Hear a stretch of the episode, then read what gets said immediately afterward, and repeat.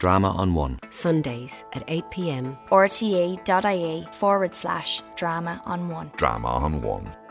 Drama on One is offered as a podcast at RTE.ie/Drama on One and, of course, here on RTE Radio 1 on Sunday nights. On the eve of this bank holiday honouring the pagan, Christian, feminine divine that is Bridget, tonight's play is Wrapped by Tracy Martin. Lisa's complicated love life reaches a crossroads and Ali is facing eviction from the flat she shared with her mother. Lisa and Ali meet at a job interview and go for a drink. Together they make a plan, concoct a plot and take a plane. A finalist for Best European Drama in the 2019 BBC Audio Drama Awards, tonight's Drama on One contains language and themes of an adult nature. This is Wrapped by Tracy Martin.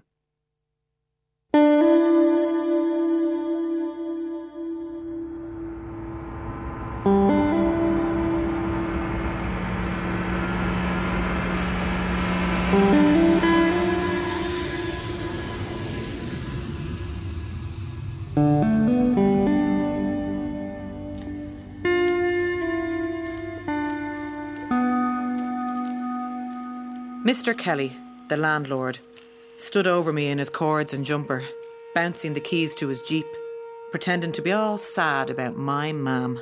She was a very lovely woman, your mother. Very polite. Kept this place on tip-top, always on top of things. Now, other landlords would have gotten greedy, an apartment like this. But when she told me about her predicament, about her illness, well, I thought, God, the last thing I can do is put the rent up, even though the bank has me by the... So I'm really hoping, Alison, that you'll be able to keep up as well, because I'm going to have to put it up by 50 quid a week. Now, will you be able for that? The raise, on top of the arrears that you owe me. Now, I didn't want to put any pressure on you while your mam was so, but you know, I'm glad that she had her last moments here, Alison, that we were able to afford her the luxury of dying here, in her little apartment.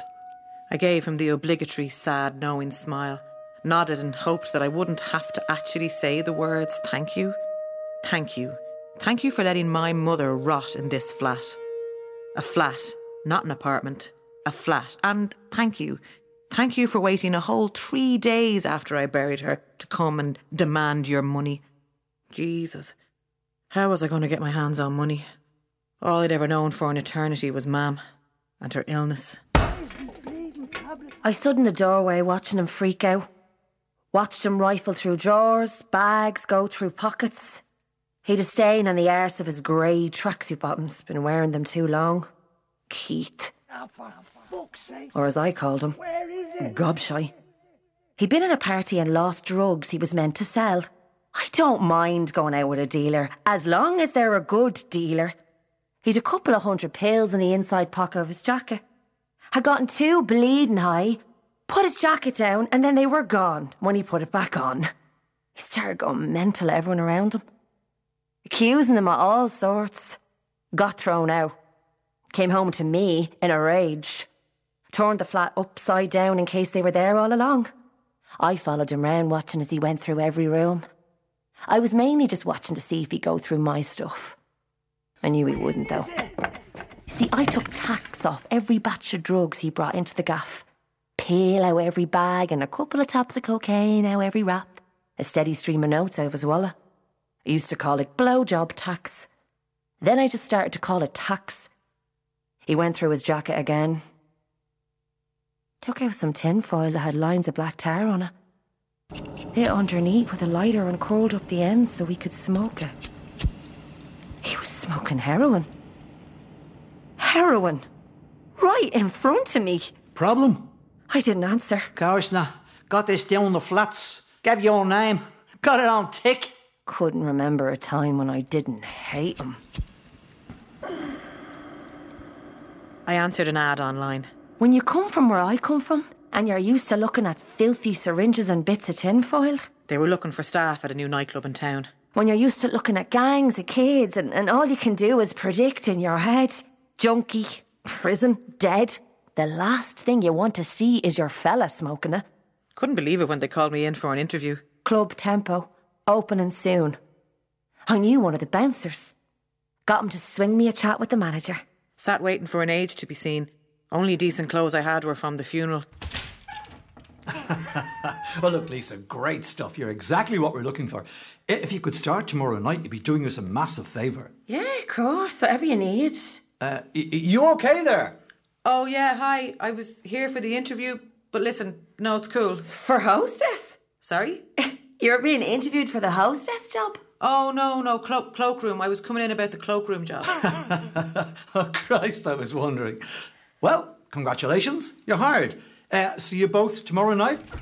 No, actually, you know what? And he was gone. She stood looking at me. How are you?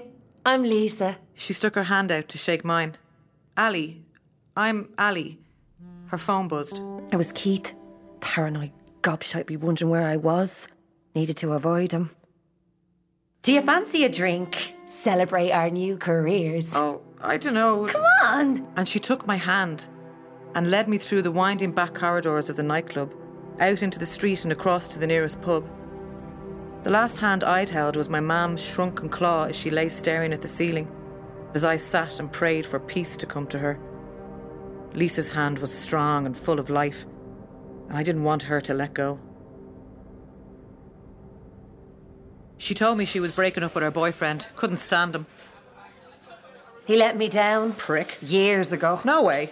How do you let you down, if you don't mind me asking? I'd only been seeing him a year. I was 18 and I got pregnant. Ah, shit. No, I was delighted. OK, cool. But he wasn't into it and neither were my old pair. God. But I wanted it, though. I wanted a baby. It was going to be a boy and I was going to call him Fionn. That's a great name. But you know what they did? The three of them. Me ma, da and Keith. Yeah. No, I mean, no, I don't. What do they do? Bought 2 tickets to Liverpool. Keith said we weren't ready to weigh. We're going to have kids, but not now, with no money, just weigh. I begged him. I didn't want him to leave, because he said he would. He sounds like a... My first time out of this shithole country. After a few pints, she offered me some coke. I shocked her by saying no. We'll call it a night, so. We passed by my place, my mam's place, first, on the way home. Do you mind if I use your loo? She was up the stairs before I knew it. I chased up after her, mortified. Everything was still there. Pads, nappies, medicines, gloves, the lot, all piled up in white boxes. Mam's cot was still in the sitting room, the humidifier. Lisa stood staring around her. What's all this stuff for? My mam, she... The words croaked out of me. She's only gone a couple of weeks. I haven't been sitting around with this stuff, like, for years, or I'm not some sort of weirdo. It's just nobody's been to collect. She took both of my hands this time, her strong, warm hands grabbing mine, holding tight enough to tell me it was okay. It's okay. It's okay. Why didn't you say, Anton? What did she... No, it doesn't matter. Don't cry. Look, the first thing you need to do is open a window. No. And it was open. Cold air rushed in and the sound of the street broke the staleness. With that one movement, she had changed the whole makeup of the room. No, I wanted to close it. I wanted the stillness back. Come on, I'll help you. I don't want your help, is what I wanted to say. I'm not ready for my mam to drift out that window. Don't touch anything. But I didn't say, and we went to work. Window stayed open and every 3 minutes the traffic lights would beep. We cleaned and packed, cleaned my mam out. The place looks great. And I meant it. It looked like it did before my mam got sick. Well, without the hospital bed smack in the middle of everything. Will we have a spliff? Jesus, I've never had a spliff in here. Oh, there's nothing stopping you now. And she sat down on the couch, on the end where my mam used to sit and rolled a spliff. Where my mam used to sit. She looked around. It's a big enough place. Yeah, I guess. And all I could think was... You're on my mam's seat, rolling a spliff. I don't remember how long after that she moved in. It kind of just happened. Black plastic bags going out the door, black plastic bags coming in. One night we were sitting up and I was telling her how I was afraid of being on my own. Next night, there were jackets, incense, beers in the fridge and music coming out from behind her bedroom door. That door hadn't been closed. Ever. You don't just leave someone after 9 years. I'd been daydreaming about leaving for about 3. Now I could. Sure, it made it easier Ali had a spare room. But what made it really easy was looking at him smoking with his tinfoil. Rock and roll, you cunt. Tinfoil-loving, brown-smoking, junky shit. The landlord had been down, talking about how much money he could get for it on today's rental market. I told him I'd started a job and promised him his money. I didn't tell Lisa he'd been around, didn't want to bore her with it. What I did want to do was talk about all the sessions she got invited to. She'd get invited and I'd be her plus one. It was a lot of fun. I hadn't done yokes in ages, but Lisa looked like she was having the time of her life, and sure, I had to join in. And then there was the coke. Now when she offered, I dove right in.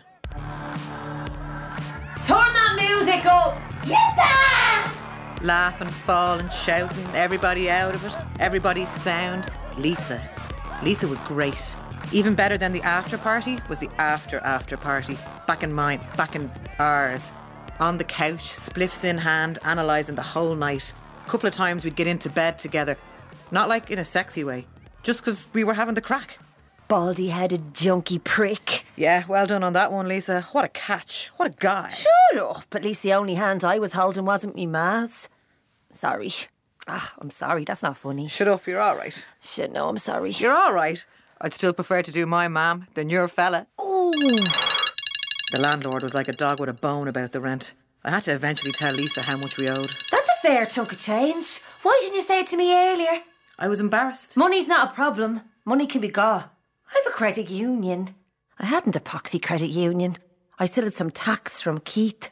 Gave her 1,400. Here. Ah, Lisa, I'm sorry you had to take it out. Shut up. Listen, money can always be got. Even if I have to sell my ass. Well, I don't know who you'd sell it to. A lot of people have had it for free. Oh, that was me wiped out. I didn't care, though. I was having the crack and work. Every second person had coke and they thought they were great, nodding and winking at me. I wouldn't go into the loos with a customer, but they'd no problem pushing little bags into me hands, and I'd no problem in taking them. And my tax. I always took my tax. Working the cloakroom was easy. Just lean out the hatch and watch people enjoying their night. It was like I was born for it. Talking shite with people out of their heads. And Lisa. Lisa will be out of her head a lot. That DJ's grey. Who is it? I don't know. I never knew. I love that. I love that. Jesus, steady on, Scarface. She's out of her head. Scarface? Scarface! Say hello to my little friend. Swinging around, she puts a leg up on one of the chairs, humping it, pretending to actually hump a chair. The manager, this guy called Niall, came up behind her. A perfect moment. He was the best groomed man I've ever seen. Suit with the waistcoat, shiny shoes, shiny hair. He was older than me. He was ancient. He got manicures. Manicures. Manicures. Jesus, big girl's blousicures. I knew he was into me. He couldn't keep his eyes off her. You all right, Lisa? She paused mid-chair hump. Yeah, I'm fine. I'm just looking for my little friend. Yeah, you might find him at the bar with an empty glass in his hand. Lock-ins happen most Saturday nights and into the next day. I loved them. You didn't have to pretend you were working anymore. You should try and keep your shoes on, though. You should shut your gorgeous little mouth. And she kissed me on the lips. Right, let's get out of this shithole. Back to ours. Who's coming with me? Back to ours? Where was she talking about? My flat? My mum's place? No, Lisa. Ah, come on. We're not going back to Jerry's, because his wife's a cunt. Tony, you just play shit techno. Olga? No, we're not going back to Olga's. Not till she cleans out that stinking cat litter. You dirty bitch. I am not getting a taxi to Jesus, Lucan. Back to ours, come on. There must have been about 20 people in the flat. I cleared stuff out of their way as quickly as possible. I had to relax. It was still drugs in my mam's home. In my mam's little home. Music blaring, people all jostling and shouting, laughing at each other. Eyes half closed, drinky, smoky. A little line here and a little line there. Here, what are you doing in there? Get out of the bathroom, people need to go. Do your bleeding drugs out here. Amateurs, let's be having you. Go on, you ba! You all right, Lisa? It was Niall, the bar manager, the boss. Niall, you uptight prick, you alright? He brought 2 bottles of bubbly. Nice one, check you out enjoying yourself. Ali, Niall brought bubbles. I got any glasses I could find. Lisa and Niall squeezed onto the couch. Bubbles up! And I watched as she turned into a flirt snake, winding around him on the couch. And I watched as she put out a joint and an ornament of my mam's. Little porcelain boy with the blue hat and carrying a sheep across his shoulders. Time to dance. Music gizmo, music gizmo, music gizmo. I'm not going to lie to you. I was pretty impressed with Niall from the off. His suit was class. His skin looked softer than mine. Oh, I loved the way he looked a little bit uncomfortable. A little bit above it all. I bet he hadn't been at a shithouse party in years. Somebody offered us yolks.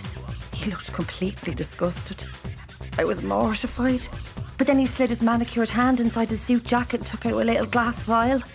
It was like something out of a James Bond movie. Do you want to do some lines of that? It's good. Legend. Here, Ali, do some lines of that. It's good. And he was quite happy sitting there with me. I did most of the talking. Told him all about Keith, how I wanted to get out of this poxy country. Me ma and da, what I thought of everyone in the club. Ali's ma dying, how I was helping. He was really easy to talk to. I asked him, does he go to parties much? No, I normally take the girls at the weekend. Two little girls, Chloe and Eva. Well, I nearly wet myself. I was just about to ask him all about them when he stands up and puts his beautifully manicured hand out towards me. Now, you have to remember the last fella I was with kept his nail-bitten, filthy paws down the front of his Jesus tracksuit bottoms. Come on, we'll go back to mine. Too right, we'll go back to yours. And they left.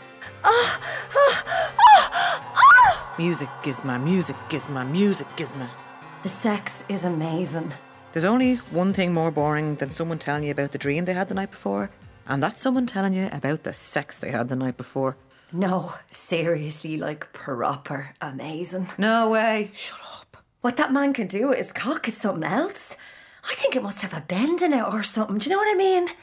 And never mind his Jesus tongue. Oh, please. At one stage he was all pulling me hair. Please shut up. And biting me shoulder. Please shut up. And I looked back at him and he winked at me. Oh, shut up, shut up, shut up. I think he must have done porn at some stage. The control.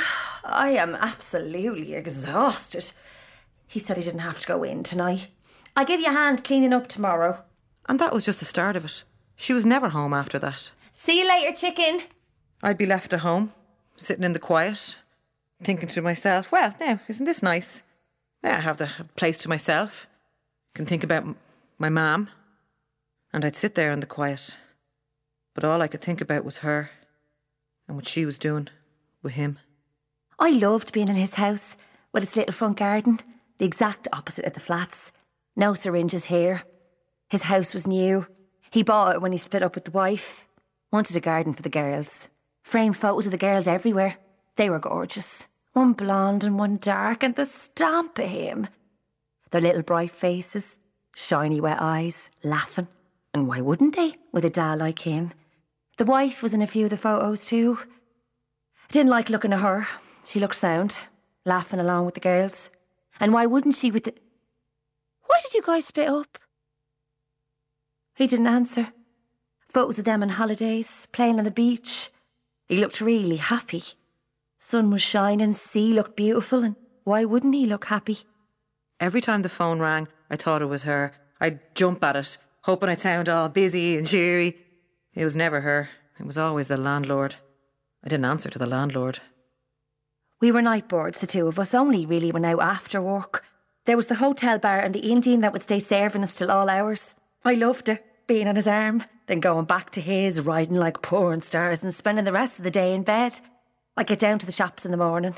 His little estate was so quiet. The only people you'd see would be little old fellas talking to their little dogs or pairs of owl ones speed walking in their spotless trainers. The first time I cooked breakfast for him... I don't normally like it fried.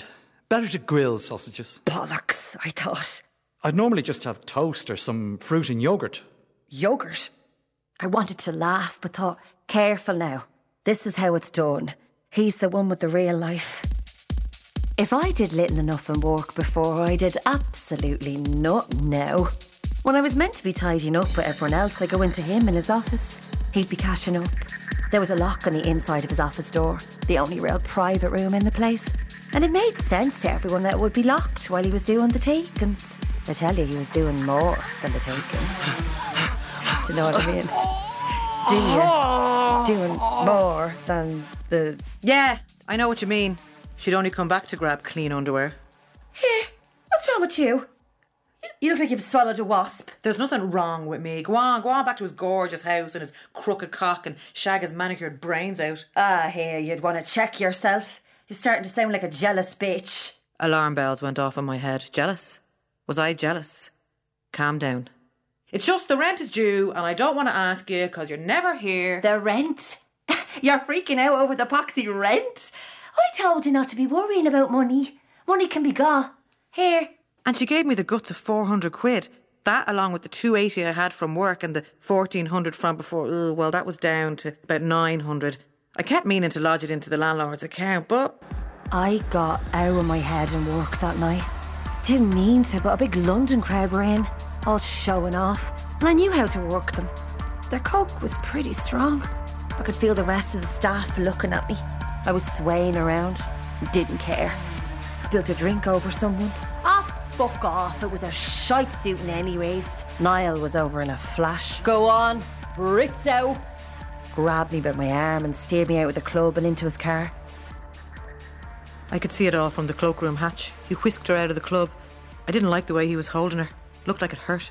Back in his place, and just to annoy him, I threw my jacket on the ground and let my bags spill all over the place. I've never met a man as tidy as Niall.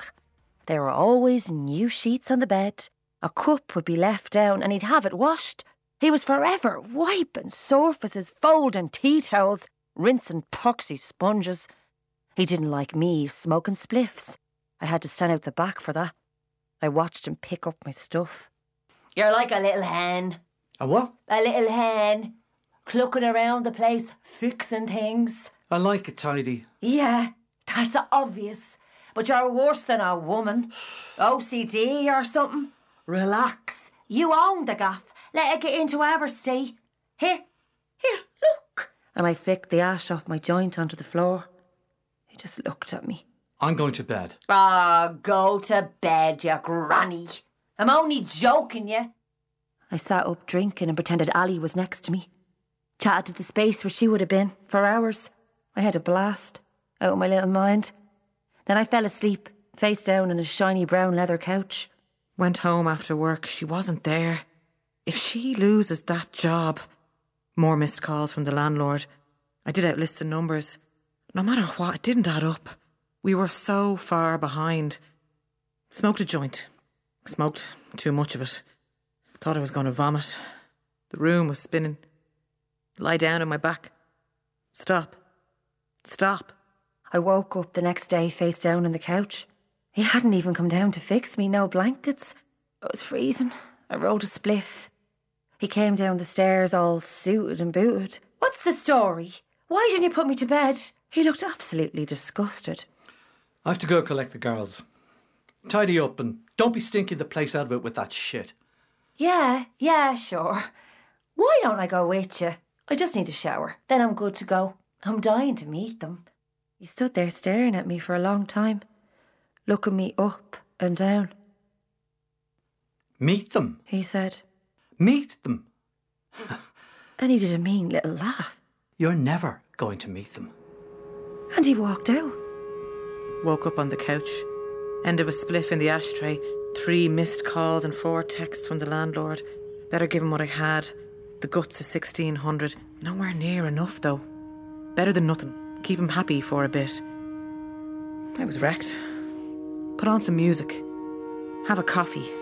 Nearly 11. So there's plenty of time to get to the bank. Never going to beat them. I started tidying up. I polished the table, washed the glasses, hoovered up the ash on the kitchen floor, even fluffed the Jays' couch cushions, made sure there was no sign of me being there whatsoever. Lash and rain outside. Hood up, head down. Never going to meet them. Coffee takes a while to drink. Have a little stand over here, stare. Have a little stand over there, stare. Coming up to 1. Better wait till after 2. Place will be mental. Put on a bit of daytime telly. Roll a little spliff. Raining outside now anyway.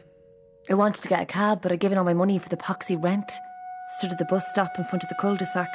Rain soaking through. Head buried into my chest. Water dripping down my nose. Head down. It's far from a cul-de-sac you were reared. Water from a passing car splashes me.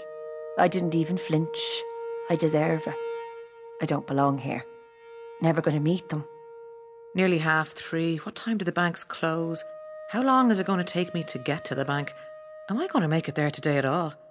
Am I better off leaving it till tomorrow, maybe? I think they're closed at 4. Back to the flat, soaking wet. Whoa, having a good day, Mr. Marley. Yeah, sorry, yeah, I'll open a window. I was waiting for you to go to the bank with me. I got nervous about carrying around that much money. Will you come with me? What do you mean, that much money? 1,600. I just don't like carrying around. You have 1,600 quid. Yeah, but we're still behind. We'll still owe for this month and next month. Which we don't have. No. Listen, forget it. It's too late now. We'll go tomorrow. We have to hand over 3 grand for this shithole. She was like a briar. Spent the rest of the evening getting through the leftover booze from the party. Sat rocking in the corner. Do you know what I'm afraid of? No. You know those little tiny owl ones? The real old ones. Bent over their trolleys with their skinny ankles and their dusty fucking tights. Taking half the day to push their trolleys up the street. And you know, there's nothing in the trolley apart from half a pint of Jay's milk. And going to the shop to get the half pint is the only reason they have to leave their poxy flat. And whoever is behind the counter is the only person they speak to all day. And they've no one. And nothing. Apart from their poxy flat. And the milk. The half pint of milk. We have to get out of here.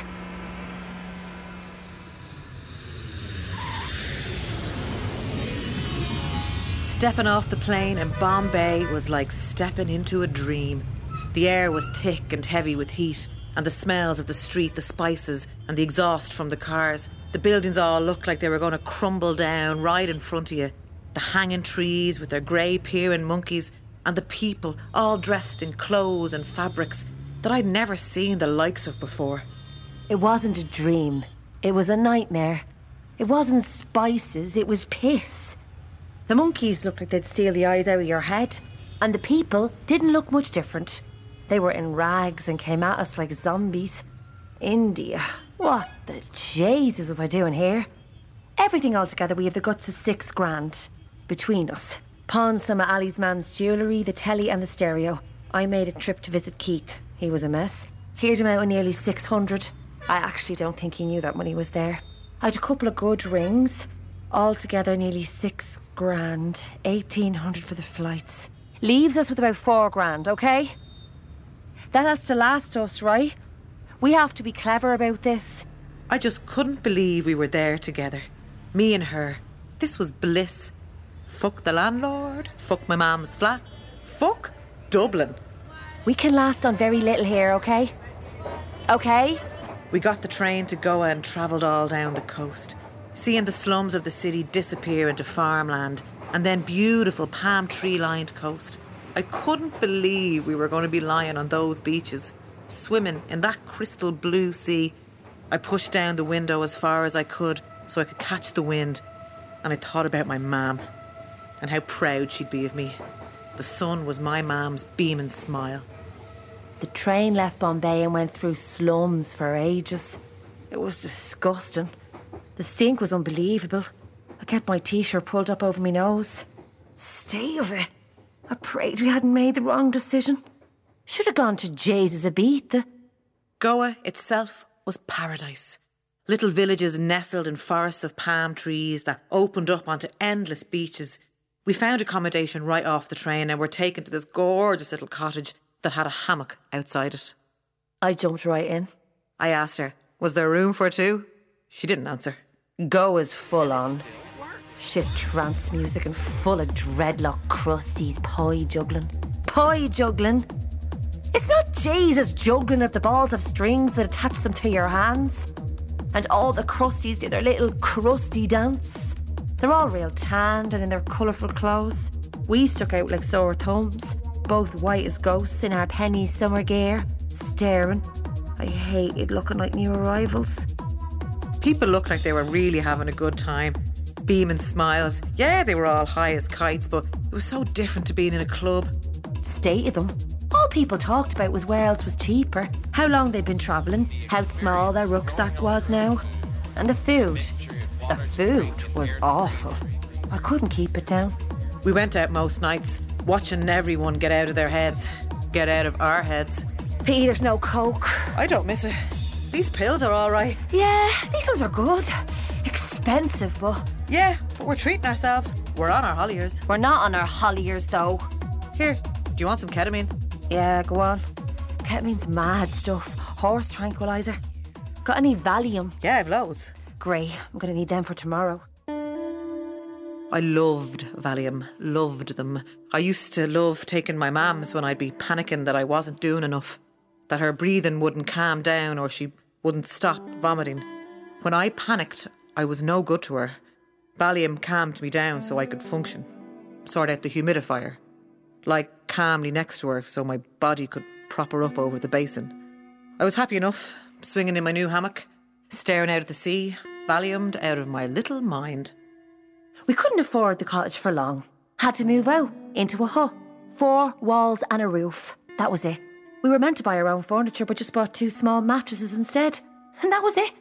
That was what we were leaving Dublin for. 2 mattresses on the floor of a hut. Junkies on the street in Dublin had more than that. Keith was back home, probably still at our flat. The serenity of the place had settled into my bones. I'd started doing guided meditation and some yoga on the beach. The new house, the hut, suited me down to the ground. The less possessions we had, the better. She was very close to growing dreadlocks. Lisa couldn't relax, though. I couldn't relax because we were going through money at a very fast rate. And my periods had stopped. I've done too much drugs and it stopped me period. Happened before. I was sick of looking at Ali in her hammock. I was sick of shitting like a native. I was sick of the heat. I was sick of looking at crusties. I'm going to go off for a couple of nights. What? I'm going to go off for a couple of nights on my own.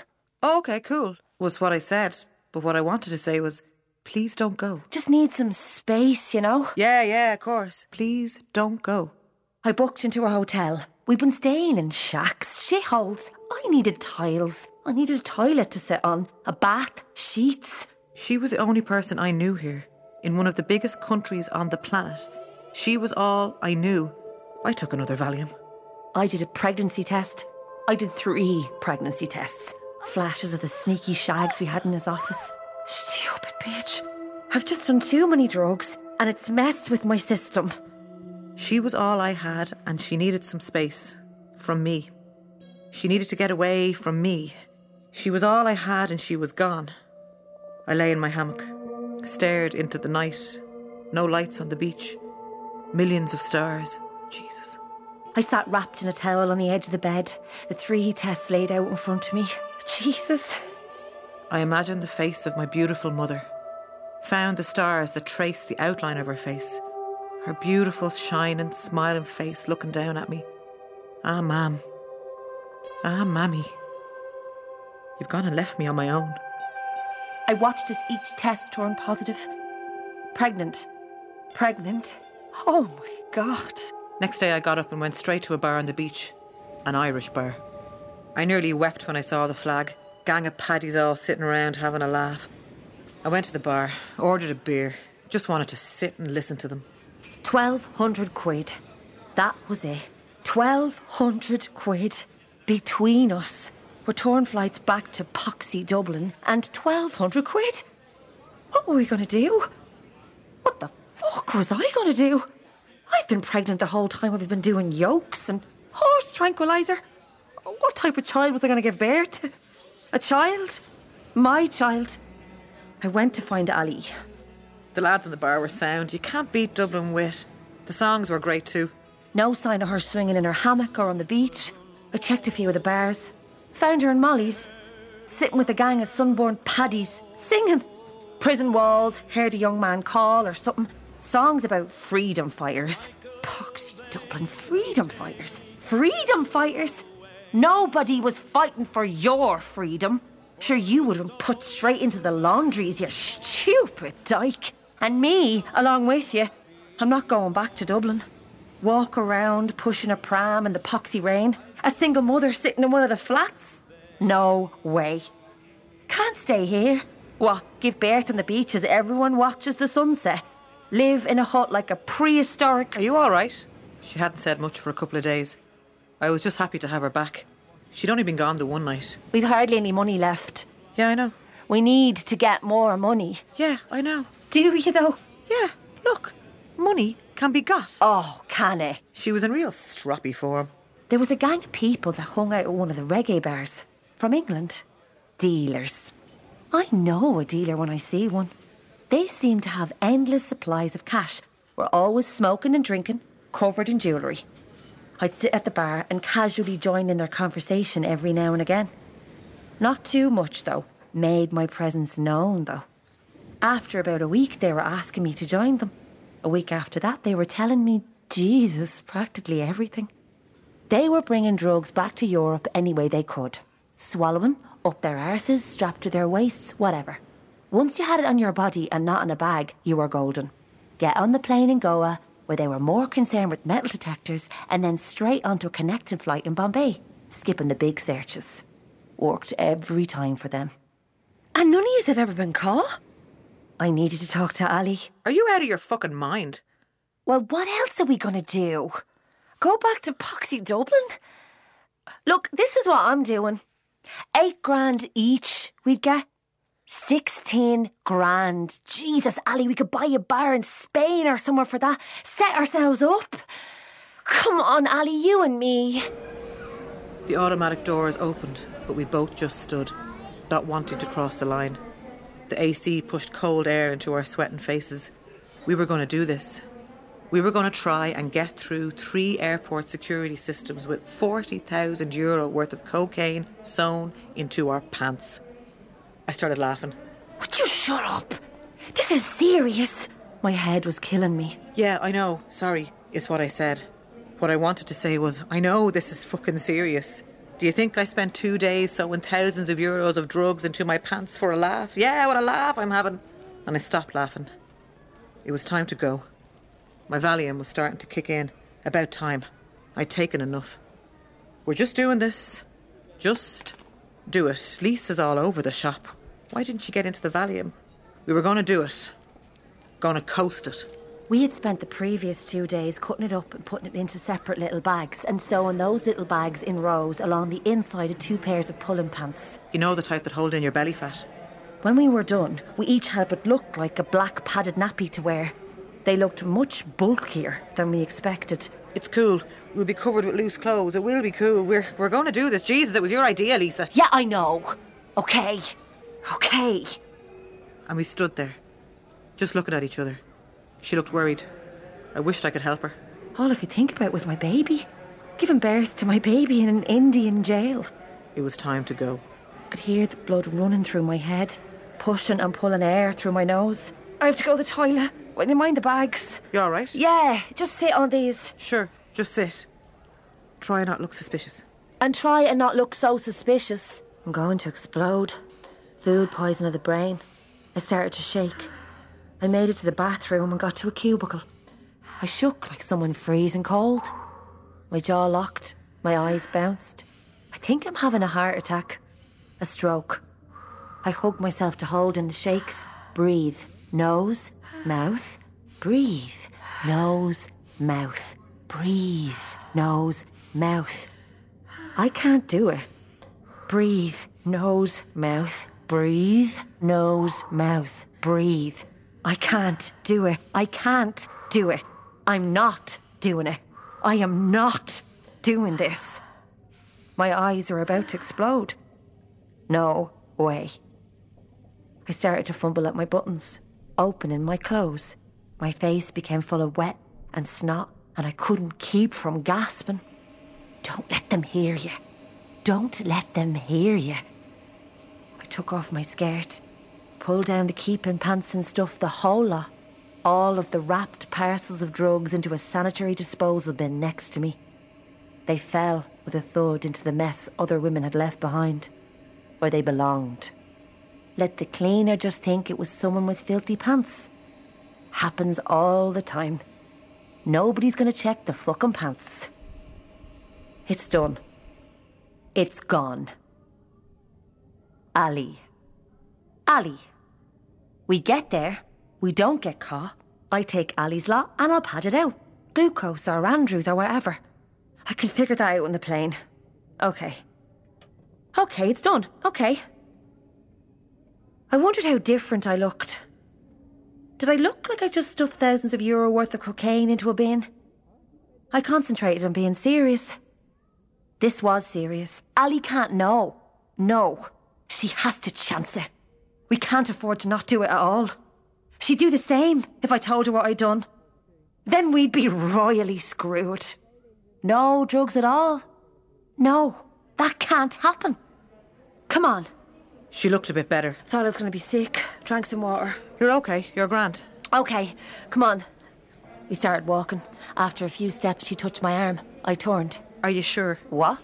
Are you sure? I mean about doing this. Listen, if you do this, you do it for yourself. It's not about me or what I'm doing. No, but just, you know, you think this is the right thing for us to do. That's not fair. You make your own... Yeah, no, sorry, yeah. You're right, okay. You're sorry, come on. And we walked. It was like watching TV.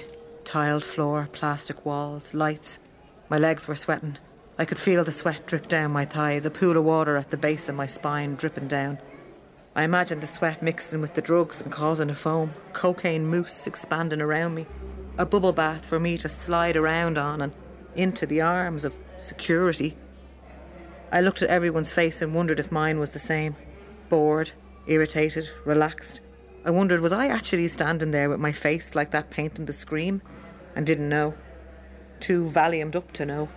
I walked ahead, got to security. A woman with glasses at the end of her nose flicked her eyes over the screen as each plastic tray went through.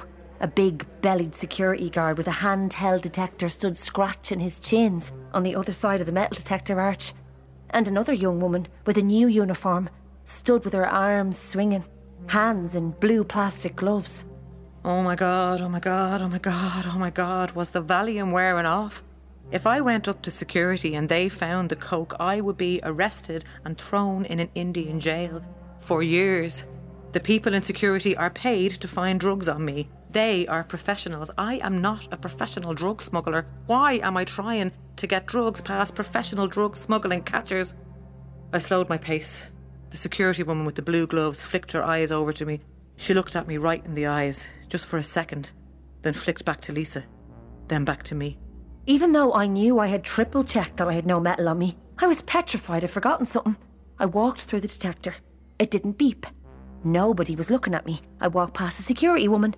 She would have been the one to pat down my clothes. She wasn't even looking at me. I would have gotten past her. I would have walked straight past her with thousands of euro worth of cocaine wrapped up in my special drug mule pants. She wouldn't have checked me. She wasn't even looking at me. Past me. What was she looking at? Lisa was through. She glanced back just for a sec but kept on walking. Okay, this was happening. I poured out my change into the tray, took off my belt, my shoes, shoulder bag, phone, ticket, passport, all in the tray. Indian woman's eyes scanned over her screen. No worries, lady, nothing there. I walked through the metal detector arch. No alarm. Excellent. Went to collect my tray. The woman with the blue gloves stood up. Why was she standing up? She was coming towards me. Why was she coming towards me? I looked behind me. There was no one there. She didn't go towards Lisa that time. Why was she coming towards me? Excuse me, ma'am. Can you stand here, please? Please place your arms out like this. Why? What's the problem? No problem, ma'am. My arms moved up. I know, because I watched them. She felt along the back of my neck, across my shoulders, down each of my arms and down my back. She stalled for a bit at my belly. She ran over the tops of my thighs. She slowed. She ran her hands out to the back of my waistband and up the small of my back. She moved to the front again and around my thighs, her gliding hands more pressing now. She stopped and went over to the male security guard. I went to get my tray and started putting on my belt. Excuse me, ma'am. Please stop what you are doing. I have reason to believe you are concealing something on your person. I will ask you to come with me to an inspection office so I can perform a strip search. There, it was said, a strip search. I kept going, trying to put my belt on, a strip search. I'm going to miss my flight. I have a connecting flight to catch. I don't really have time. Another female security and a guy one appeared out of nowhere. They formed a circle around me and without saying anything brought me down a corridor to an office. I was handed a piece of paper to sign and the two men left. The two women just stared at me. All of your clothes, please. Even my knickers? All of your clothes, please. I really can't understand what the problem is. All of your clothes, please. Is this absolutely necessary? I mean, haven't I meant to ring like a lawyer or something? This is just standard airport security procedure. I kept trundling down the corridor. I kept looking around, but she never appeared. Not my problem. Keep going. The doorway of the plane was up ahead. Where was she? A smiling stewardess greeted me and pointed me to the back of the plane. I found my seat and put my bag into the overhead compartments. There was an empty seat beside me. Where the hell was she? I looked around the plane. Nobody was interested in me. Sweating buckets. Where the fuck was she? I started taking off my shoes and going as slowly as possible. Stalling tactics. They were patient though. They examined every piece of clothing as I took it off. Shit, she wasn't coming. I got down to my bra and the pants. A bell was going to go off or an announcement was going to be made and they were going to rush out of the room and I would be free to go. Run onto the plane. Oh my God. I pulled down the special pants, revealed a pair of regular blue knickers underneath. The special pants hit the floor and stayed in their nappy shape. Oh my God. They practically banged heads trying to pick it up. One of them brought it over to the table and they turned it over in their hands. Oh my God. One of them left the room. The other started to pick at the stitching with a blade. I sat down. Oh my God. The other female guard rushed back in with two men and another woman. They all talked excitedly to each other. I couldn't understand what they were saying. I need to go. She pulled the pants apart to reveal the lines of cocaine pouches. They all started to talk very loudly. One of them broke away and looked through my papers. He went to the phone on the wall. I need to go. Come on. Come on.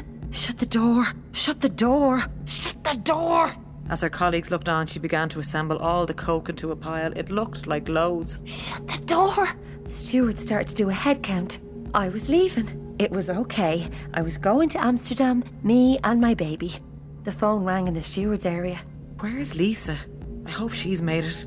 I'm going to need that money to get me out of here. The stewardess talked into the phone. Looked at her passengers, checked a list she had in her hands, looked straight at me and kept looking at me. She hung up the phone and came down to stand next to my chair. They continued to ignore me, sitting there in my pants. They were delighted with themselves and started taking photos of the pile with their phones. 3 security guards got onto the plane. Shit. They came down to where I was seated. Shit. Lisa Rahili? Yeah? Come with us, please. I can't. I have a connecting flight. What is this? Oh my God. You will not be taking this flight today. One of them started to undo my belt. Okay, I can do that myself. Jesus. I don't believe this. One of them held me under my arm and we walked off the plane. Caught smuggling drugs. My mum would have killed me. I tried to make myself as small as possible in the plastic chair. Tried to disappear. I was escorted off the plane. Escorted. He kept his grip under my arm and marched me down corridors to a room with a small table and 2 chairs. I met Alison on the plane on the way over. We kept bumping into each other. I met her in Goa, then in Hampi, then in Bangalore. We seemed to be on the same trail. It happens all the time. We met a few times. We weren't travelling together. What's this got to do with her? They must have caught her too. I wondered how she was holding up. There's traces of coke because she's a user. She was out of her head in the hostel, was doing some sort of drug, some white powder and spilt it. I don't remember the name of the hostel. I need to talk to a lawyer. There's nothing on me. No, there's nobody I need to call. I need a lawyer at the embassy. And there's nothing in me. I don't understand. Can you speak slower? You have absolutely no right now to keep me here. Suspicious or not. One of them told me how serious it was. I was looking at 15 years in an Indian jail. The x-ray came up clear, so I just played the waiting game. It suited me. The longer they kept me here, the less chance one of the English crowd would be watching in departures. The more chance I had of just slipping out the door and disappearing into Bombay streets. Figure out how I'm going to get out later. Or if they put me on a flight to Amsterdam, I had the chance of not being spotted there and just blending in with other tourists. Once I was out of the airport, I'd be fine. All I wanted was to see Lisa, see how she was. I hope she was holding up okay. Maybe they'd put us in the same cell. We were caught. I needed to talk to her. What were we going to do? She'd know. I needed her. After hours of watching them talk about me, they let me go. They even apologised and said I could get on the plane to Amsterdam the next day. There was a room in a nearby hotel booked in my name. They handed me my bags and I was free. The relief of knowing I'd made the right choice was unbelievable. There was nothing I could do about Ali. Nothing. She'd made her own choice. Nobody forced her. There's nothing I can do. I have to go. It's time for something new. Something clean. There's nothing I can do. It was calmer than I thought. Then again, I had taken a barrel full of Valerie's. It was out of my hands. There was nothing I could do. Just sit and wait. I'd spent a lifetime sitting and waiting. I'd sat waiting to see if my mam's breathing was going to change. I'd sat waiting on her to swallow her baby food. I'd sat and watched her eyes water and waited for them to overflow down her face so I could wipe them. I'd sat and waited for the nurse to finish. I'd sat and waited for the funeral guys to lift her into her coffin, and I'd sat and waited while they carried her down all the stairs. I'd sat and waited for Lisa to finish talking to other people, sat and waited for her to come home, sat and waited to get high, and sat and waited to come down. I'd sat and waited for the sun to set, and then for the sun to rise. Lisa wasn't good at sitting and waiting. She'd be going mental, banging off the walls. I'd be able to calm her down, though. Mind her. We'd sit and wait this one out. Together.